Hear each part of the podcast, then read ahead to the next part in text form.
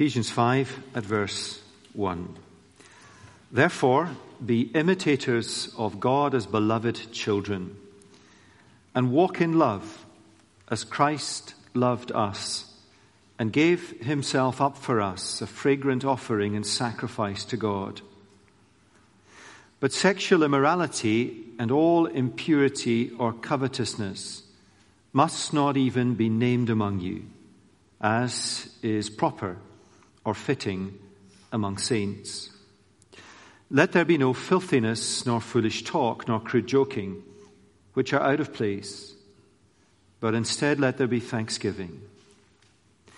For you may be sure of this, that everyone who is sexually immoral or impure, or who is covetous, that is, an idolater, has no inheritance in the kingdom of Christ and God. Let no one deceive you with empty words. For because of these things, the wrath of God comes upon the sons of disobedience. Therefore, do not become partners with them. For at one time you were darkness, but now you are light in the Lord. Walk as children of light. For the fruit of light is found in all that is good and right and true. Try to discern what is pleasing to the Lord. Take no part in the unfruitful works of darkness, but instead expose them. For it is shameful even to speak of the things that they do in secret. But when anything is exposed by the light, it becomes visible. For anything that becomes visible is light.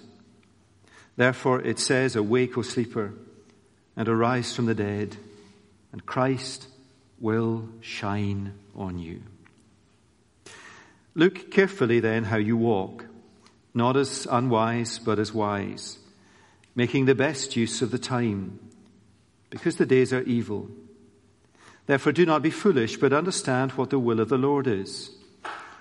And do not get drunk with wine, for that is debauchery, but be filled with the Spirit, addressing one another in psalms and hymns and spiritual songs singing and making melody to the Lord with your heart, giving thanks always and for everything to God the Father, in the name of our Lord Jesus Christ, submitting to one another out of reverence for Christ.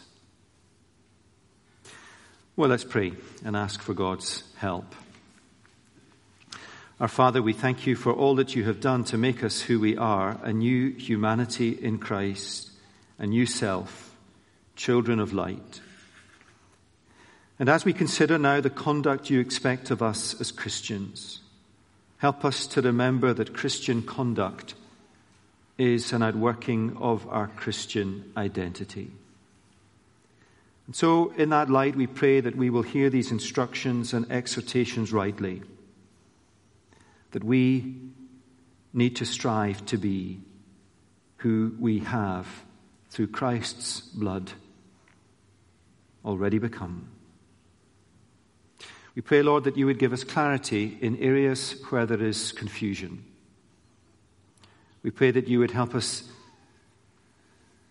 to hear and discern the difference between empty words and truth.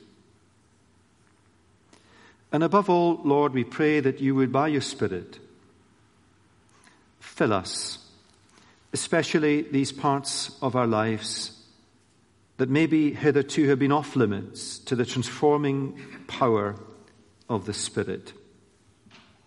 Speak to us not simply individually, but corporately as a church.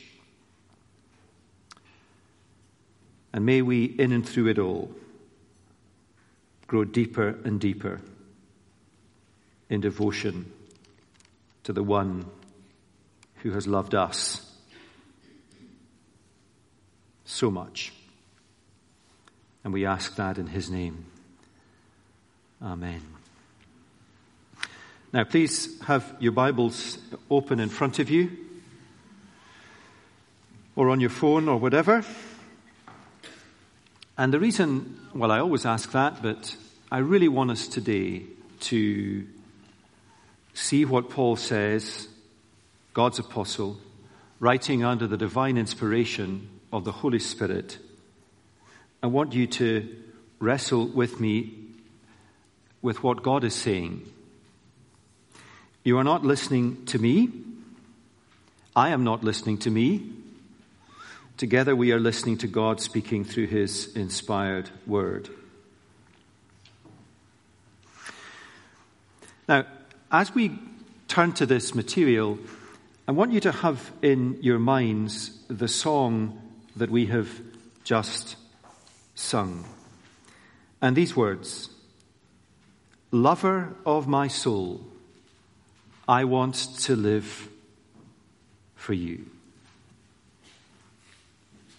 Lover of my soul, I want to live for you. I want you to have in your minds the Lord Jesus Christ right beside you. I want you to think of his dignity and his holiness and his purity. And then let your mind dwell on the fact that he is not right beside you, he is inside of you. Lover of my soul, I want to live for you. And living for the lover of your soul embraces, amongst other things, the most intimate forms and expressions of human love love and sex and intimacy that is an expression of the one who loves your soul living in you. The Bible, when it speaks of sexuality, raises it to a level of dignity that takes us right to the very heart of Jesus Christ and of God. Now, the first thing we need to be really clear on is that Christian conduct is an outworking of Christian identity. And, and that is really, uh, really important. It is really, really important that we uh, grasp that the exhortations that run all through this passage, the, the kind of imperatives, let me read some of them to you. Verse 1 Be imitators of God. Just look at them. Be an imitator. Verse 2 Walk in love. Verse 3 Sexual immorality and all impurity or covetousness must not even be named don't talk about it. Verse 4 Let there be no filthiness, nor foolish talk, nor crude joking. Instead, let there be thanksgiving. Let no one deceive you with empty words. Verse 6. Verse 7 Do not become. Verse 8 Walk. Verse 10 Discern. Verse 11 Take no part. Expose. Verse 15 Look carefully. Verse 17 Do not be foolish. Verse 18 Do not get drunk, but be filled with the Spirit. Now, it is chock a block with exhortations. Do this, do that, don't do this, don't do that. And that is the character of much of the material in the second half of Ephesians chapters 4 to 6. But of course, chapters 4 to 6 comes after and rests on and stands on chapters 1 to 3.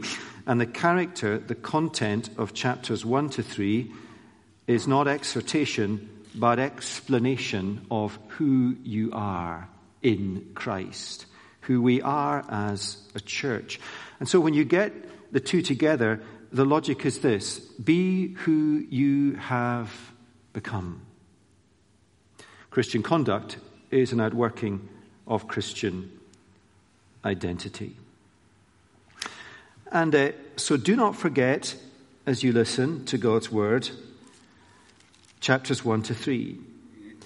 And of course, the second half of the letter is laced with reminders of that. So, for example, look at chapter 5, verse 1 Be imitators of God as beloved children. Or verse 8 You are light in the Lord. Not you are light like the Lord.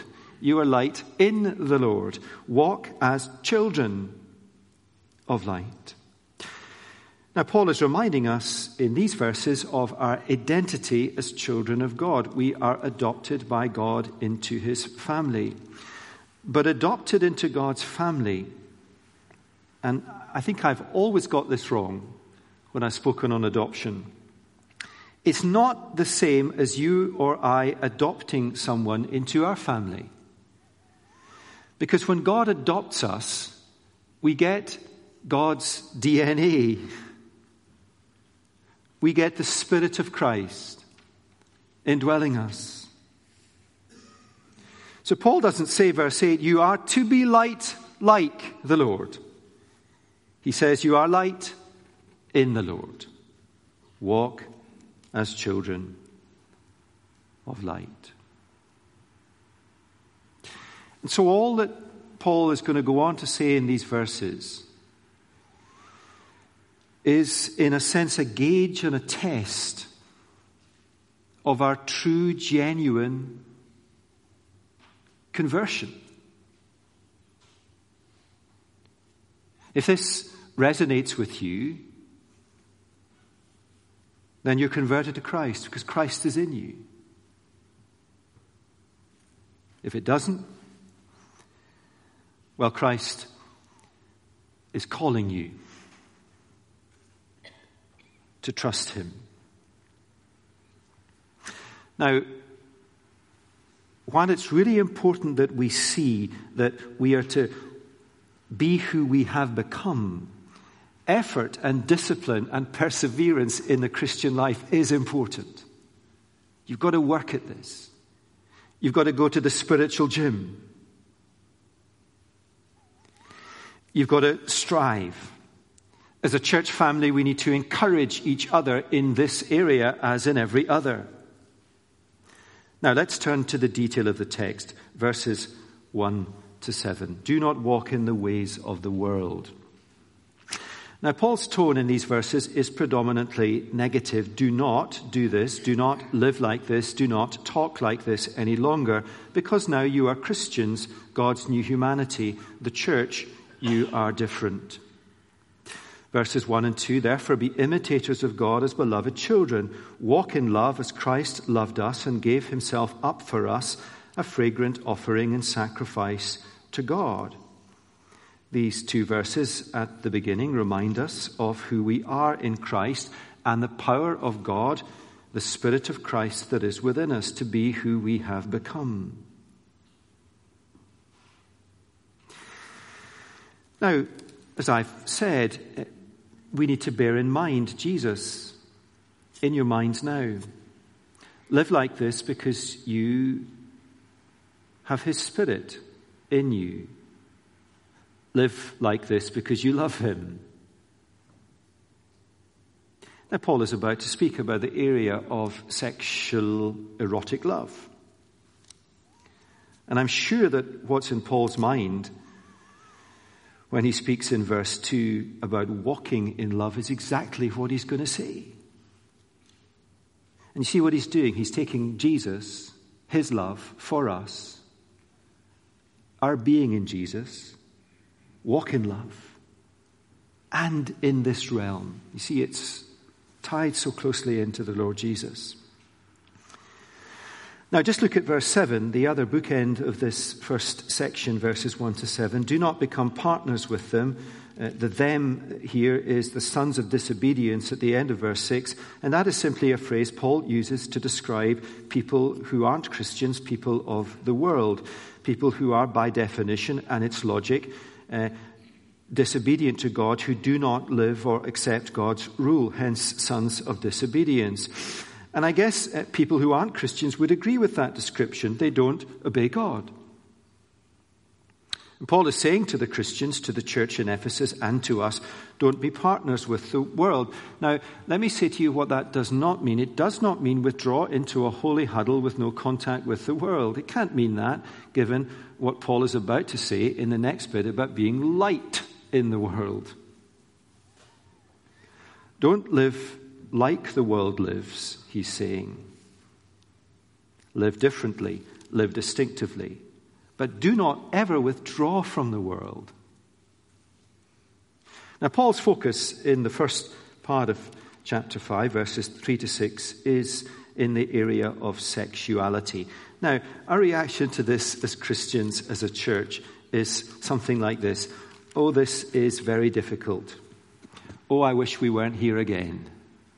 Or would you like to preach this sermon on Sunday? I wish this issue just wasn't the issue that seems to be in the Western world defining the church's distinctiveness. Now, we need a bit of perspective. In almost every pastoral letter in the New Testament, Ephesians, Thessalonians, Philippians, Romans, this is one of the, if not the biggest area that the apostles exhort Christians to be distinctive in. It's in every one of these letters as a big issue in the early church.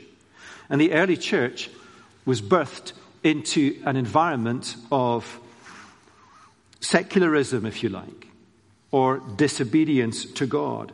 And so we should expect logically, as our culture becomes increasingly secular and distant from its spiritual heritage, this issue will become the dominant or a dominant issue in our culture. It should never have taken us by surprise. It's all over the New Testament. And we have to trust. We have to trust to God's word.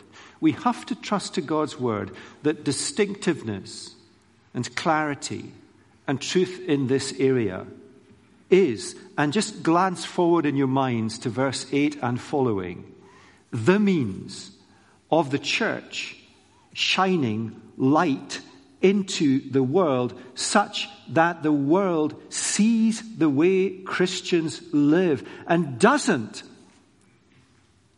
And you will find many people who say this will happen render the church obsolete and irrelevant Rather, God's word says it will shine like a light into the world and wake people up from the dead and lead them to Jesus. And the church, therefore, needs to be faithful and obey and trust God. So don't be surprised by this uh, area. Um, I was struck by uh, this at a wedding recently. In the wedding, I played a straight bat. Someone said it. I don't know what that meant. It's an English uh, game. Uh, a traditional Orthodox marriage service. I think that's what it means. I explained that marriage is between one man and one woman in lifelong covenant commitment. Many people spoke to me afterwards, appreciating what had been said. The best man in his speech said I deserved a round of applause for playing a straight bat. And when they spoke to me, they referred to a traditional service, traditional values, yet expressed in a real way by people who really believed in them. And most of the people who spoke to me in these positive ways were Christians. Were not Christians, rather. They weren't Christians. I suspect they, they've been to all sorts of weddings and funerals that are just empty. Yet they weren't put off by truth. They were captivated by it.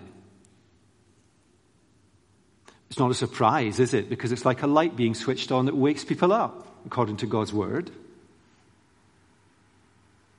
Maybe they discerned light in the darkness. The two people at the wedding who took real issue with what I had said one was a minister, and the other was, in his words, a Christian.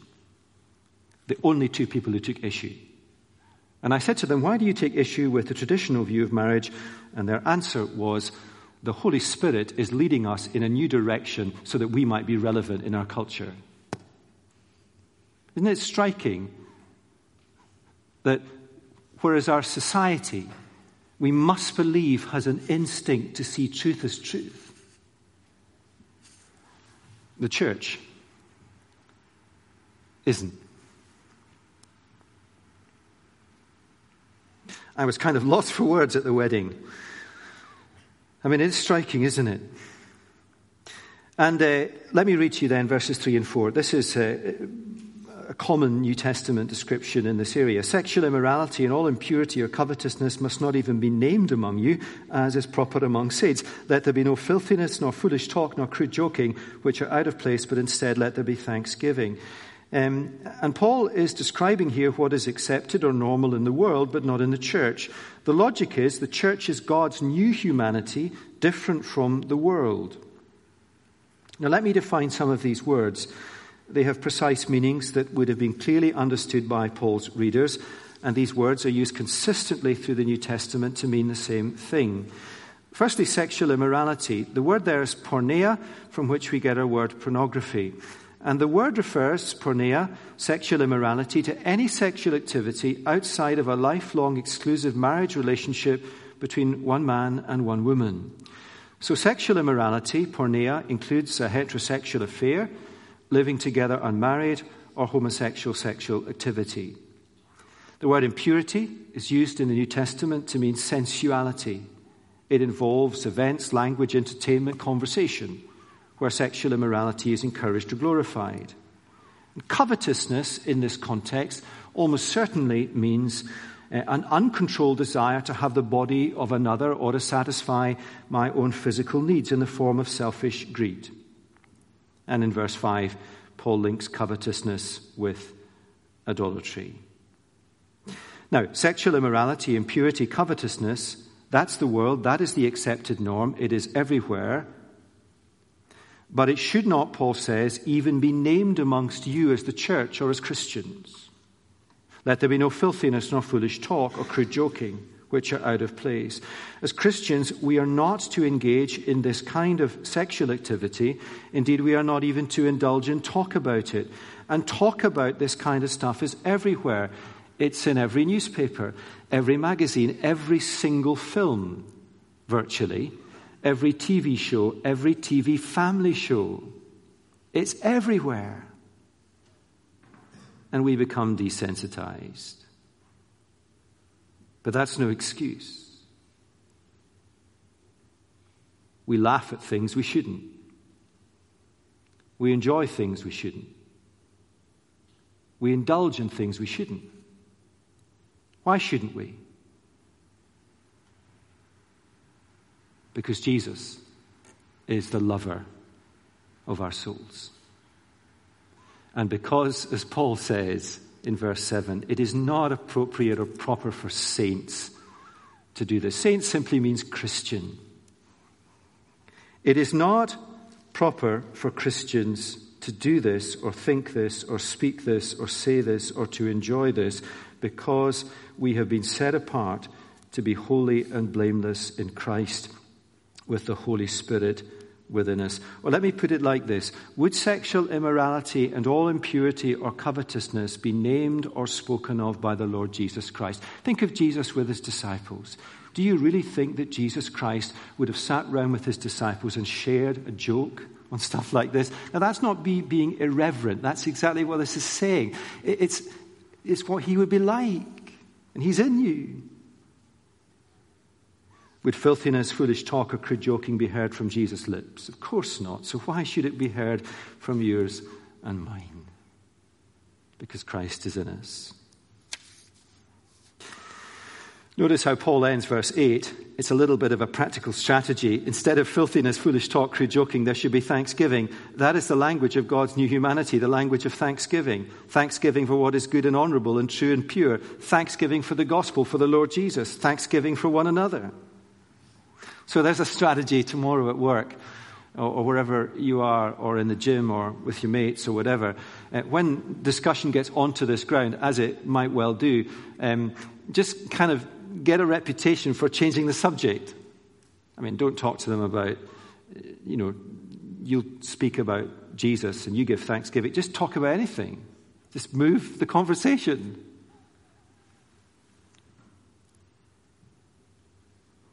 Now, it's very conceivable that somebody who isn't a Christian might say, I hear what you're saying, but I enjoy it. I enjoy listening to these comedians from the London Palladium, whatever. I enjoy, I, I, enjoy watching the stuff. I enjoy my sex life. Aren't you, as a Christian, far too narrow, Puritan, restricted? Can't you just relax a bit, let things go, and enjoy the banter and the humor? Surely it can't do any harm. Well, Paul says in verses 5 and 6 For you may be sure of this, that everyone who is sexually immoral or impure, or who is covetous, that is, an idolater, has no inheritance in the kingdom of Christ and God. Let no one deceive you with empty words, for because of these things the wrath of God comes upon the sons of disobedience. Now, let me be really clear here. You're all panicking, as am I. The aim is not to spread panic amongst Christians. Yeah, Peter O'Brien, um, in his commentary on Ephesians, he's written a commentary that's about as wide as this stage. I think the Apostle Paul must love it, but he must despair. all these footnotes. In a moment of true perception, Peter O'Brien writes this The apostle is not asserting that every believer who ever falls to these sins is automatically excluded from God's kingdom. Thank you for that.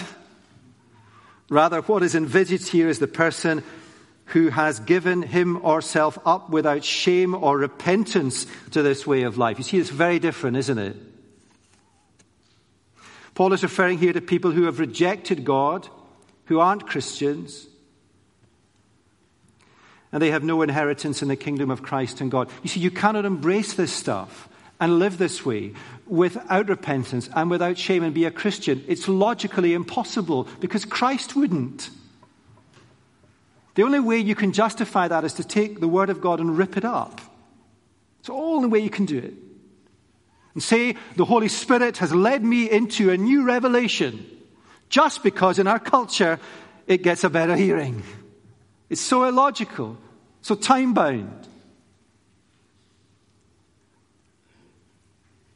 Now, I bet you that I'm not the only person in this room that's thankful that this isn't saying, if you struggle with these things, you're done for. You and I will struggle with these things till the day we are home in glory. Men do, women do in different ways. Every one of us does.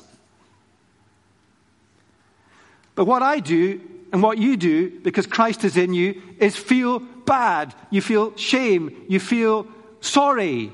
You sort it out. You repent of it.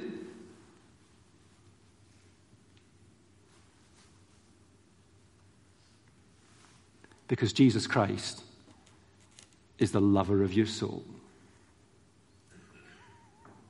When I think of the Lord Jesus, and I have a physical picture of him often in my mind, I do not think of him when I struggle in these areas as someone with a tyrannical rod.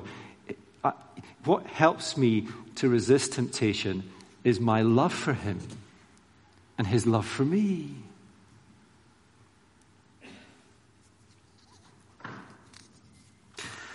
And then verse 6. What a timely verse for our time. Let no one deceive you with empty words. For because of these things, the wrath of God comes upon the sons of disobedience. Don't let anyone deceive you with empty words that what the Word of God says is not true. Don't let anyone deceive you with empty words suggesting that sexual restraint and discipline is not part of God's purpose. Empty words, empty words. Now, is that not a very accurate description of so much of the talk in our time from politicians, the media, and increasingly in the church? Words like liberty or inclusion or equality, the great watchwords of the intellectual, political, liberal elite of the Western world that we should be free as consenting adults. This all goes back to guys like John Stuart Mill, I guess, utilitarianism, liberty. Here's the kind of ethic that dominates our culture, at least through the media, through the political elite, through the liberal elite, the intellectual elite, that we should be free as consenting adults to engage in any action provided that it does not harm another person, and then we will be free. And then our society will be strong, and there will be community, and there will be trust.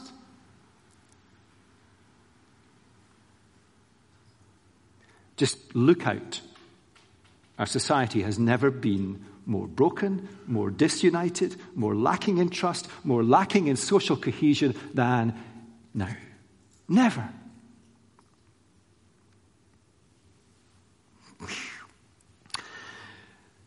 And uh, verse 6 tells us that because of these things, the wrath of God comes upon the sons of disobedience. You might expect that to say, will come on the day of judgment, but it doesn't say that. God's wrath comes presently on the sons of disobedience.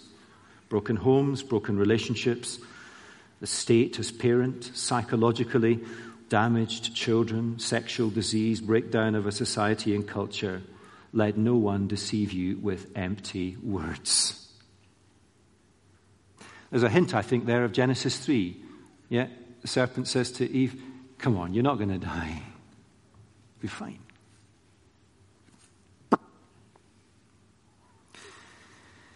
Now, they're striking words. Let me read them again. Sexual immorality, verse 3 And all impurity or covetousness must not even be named among you, as is proper among saints. Let there be no filthiness, nor foolish talk, nor crude joking, which are out of place, but instead let there be thanksgiving.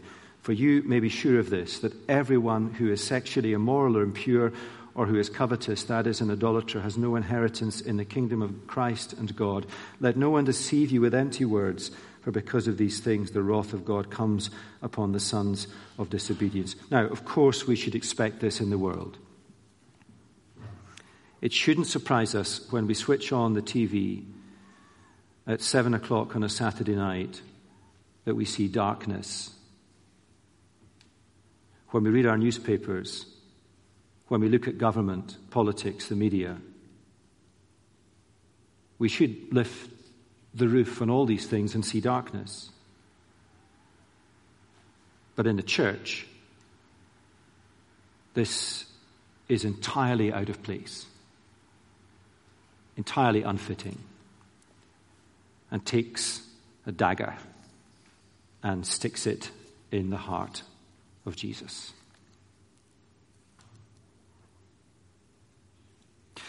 Now, let me spend just a few minutes on the metaphor that follows, and then we'll come back next week to the end of this passage, and then marriage next week. Verses 8 to 14. And remember the context here. He's just spoken about all of this stuff that is difficult in our culture. And he then picks up the most glorious image that the church, that you and I, are to be light in the darkness that wakes people up, that leads them to Jesus. For at one time you were darkness, but now you are light in the world. Walk as children of light, for the fruit of light is found in all that is good and right and true. And try to discern what is pleasing to the Lord. Take no part in the unfruitful works of darkness, but instead expose them. For it is shameful even to speak of the things that they do in secret, but when anything is exposed by the light, it becomes visible.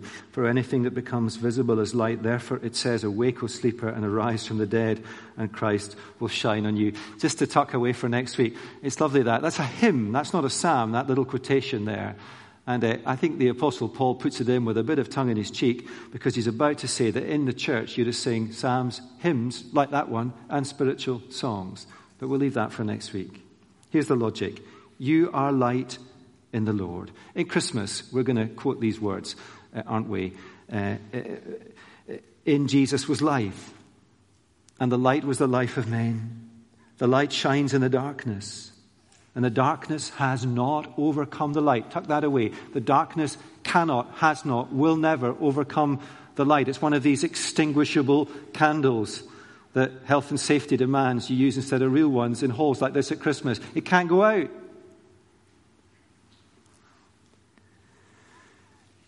I am the light of the world, Jesus says. Jesus is light in the darkness. And because you are in Christ, in the Lord, you are light in the darkness. Therefore, walk, verse 8b to 10, as children of light for the fruit of light is found in all that is good and right and true. What is the light that shines forth from Jesus? What is the light that is to shine forth from the church? What is the light that is to shine forth from this church, from your life, from my life? Goodness, righteousness, and truth. These are the sunbeams of the light of Christ in the world. Goodness, righteousness, truth. Contrast goodness, righteousness, and truth with empty words. Contrast goodness and righteousness and truth with verse 3 foolish talk, crude joking. Take goodness, righteousness, and truth. And that picture of the lover of your soul. And he is in you, and out of you comes goodness, righteousness, and truth. And as we live like that, as we walk as children of light, and humanly speaking, a church that holds faithful to these issues, should die in our culture because it is so out of step. Spiritually speaking, as we take no part, verse 11, in the unfruitful works of darkness, but shine as a light within them, we expose them. That word expose there is the same word in John 16, verse 8, as this the Holy Spirit will convict. Convict. Same word, exactly the same word. The world of sin and of righteousness and judgment. And so, as we live distinctively as Christian communities in the darkness, the Holy Spirit will use that witness to convict the world of sin and of right. And why does God convict the world of sin and righteousness and judgment? Not ever to shake his fist at the world, but to lead the world to him. Which is why Paul quotes from that hymn Awake, O sleeper, and arise from the dead, and Christ will shine on you.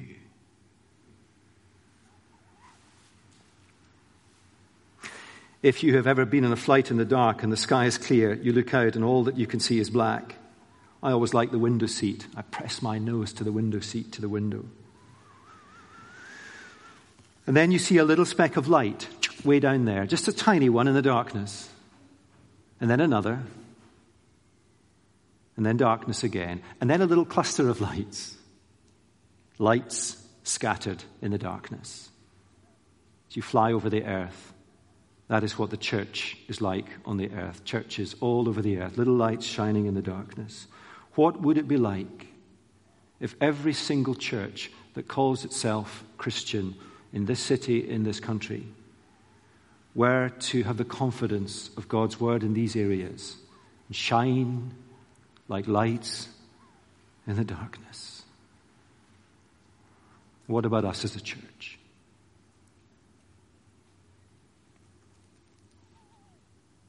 What about you? What about me?